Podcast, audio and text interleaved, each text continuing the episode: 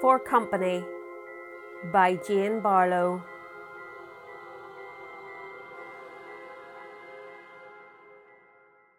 Larry Behan, stepping over from Lochmore to Clochran Beg, a few perches short of the Silver Lane, met with Joe Hedican, leading his sorrel mare, and said to him, What at all ails you? Is it what ails us? said Joe. Sure, what else? said Larry and the mare in a lather and a thrimble, and yourself coming along as unsteady a thing in your wires, looking fit to drop down of a heap together, the two of yous are. And why wouldn't we have a right to be? said Joe. And ourselves just after beholding what we won't either of us be the better for till the day we're waked. But dad, then, that's the same pleasant talk for me to be hearing, with the light darkening before me every minute, said Larry. And so it's waking the old mare you'll be one of these days, says you. Well, now, I never heard the like of that. But to be sure, I'm not very long in the county Donegal. I hope you'll send me word of the burying, for I'll be sorry to miss it. Tis the comical notion, if you come here to consider it. He laughed, upon consideration, with much noise, at any rate, but as the mare rolled her eyes wildly at him, and Joe only shook his head the more ominously. He withdrew abruptly from their unsympathetic countenances, though he persisted in his guffaw. When he had gone half a dozen yards, he faced round and shouted, Might you happen to know if the Garveys' boat is in yet? Joe, however, was just mounting, and he plunged off at full speed, without seeming to hear. Fine floundering and bouting about he has, and be hanged to him, himself and his old beast, Larry said with indignation. If I thought the Garveys were like to be stopping out late, I'd leave it till tomorrow and turn back now. But I couldn't tell him I mightn't lose the job altogether with delaying. This was not the risk he chose to run, and he presently reached the entrance of the high banked, winding boreen whence he threw a look backwards in hopes that some fellow travellers might be catching him up. Nothing, however, moved in the lonely moorland road behind him except the gallop of Joe Hedigan's horse hurling itself in the wrong direction. So he went forward without the prospect of any company. The Silver Lane twists through an undulating sea of softly heaped up mounds, scantily clad with bent grass, pale and dry, and dark, harsh textured furzes. These are rooted in almost pure sand, silvery hued, yet under strong sunbeams yielding dim golden glimmers that give a faint purple to the shadow in its curves and folds. But the touch of this March evening's twilight left it all cold, white, and grey. It lies deep and powdery on the narrow roadway, so that a man has not even the sound of his own footsteps to reassure him, should he be disposed to feel lonesome and apprehensive. Larry Behan was feeling both as he passed the second sharp turn of the lane and came to a place where a crevice like path pierced the sandhill on his left.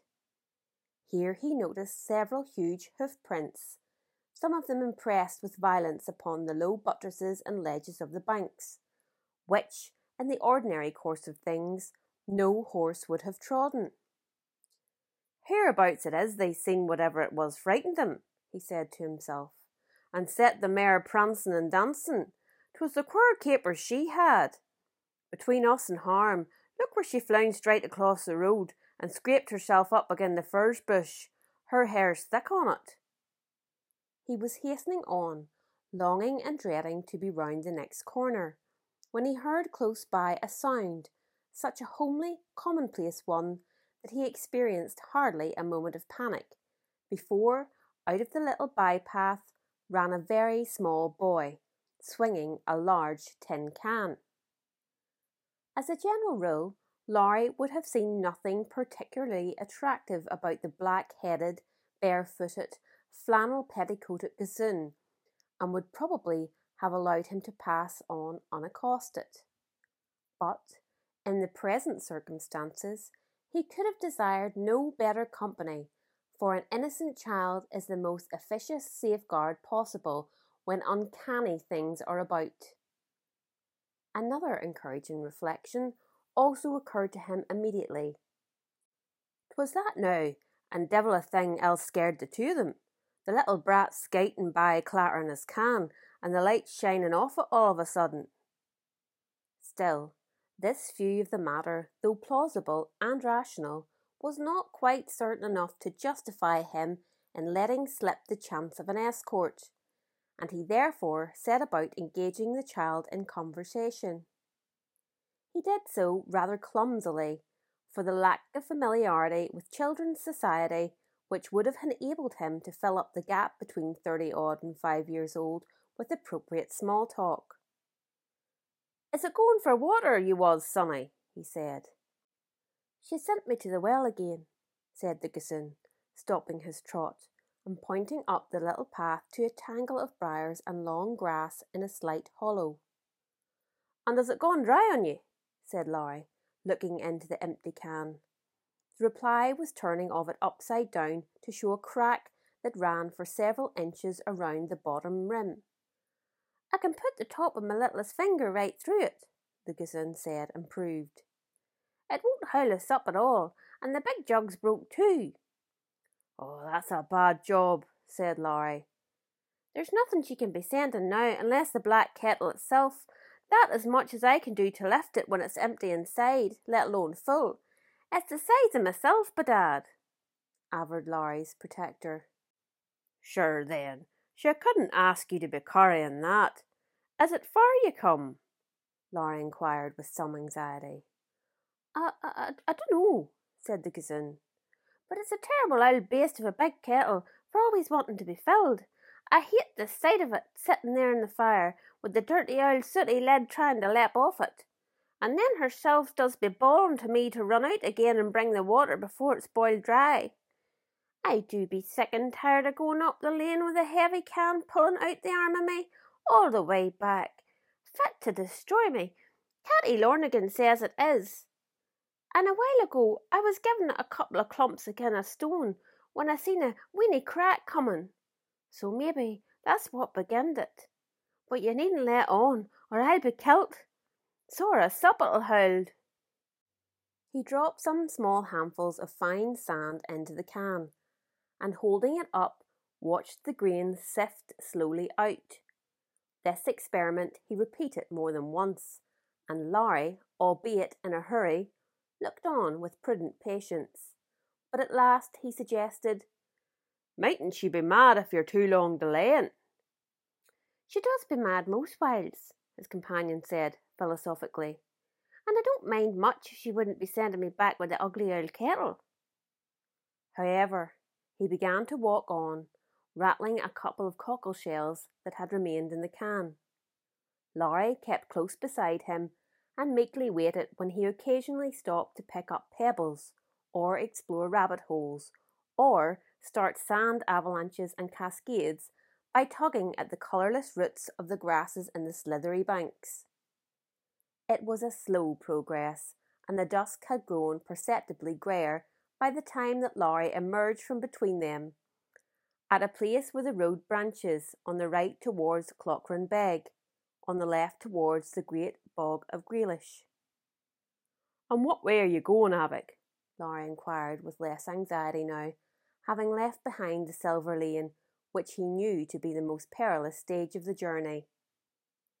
The child pointed to a small cabin standing opposite, a stone's throw back from the road a reply that somewhat surprised Larry, for even through the gathering dimness the place looked quite ruinous and deserted, with rifted roof and rank weeds peering in at frameless windows. She's screeching to me, said gossoon, and darted off, making for the door. Larry heard nothing but the cockle shells clattering in the can. There's no sort of people, he said to himself, would be living in the likes of that unless it was Tinker stopping a while. But I never see a sign of an ass or a cart in it.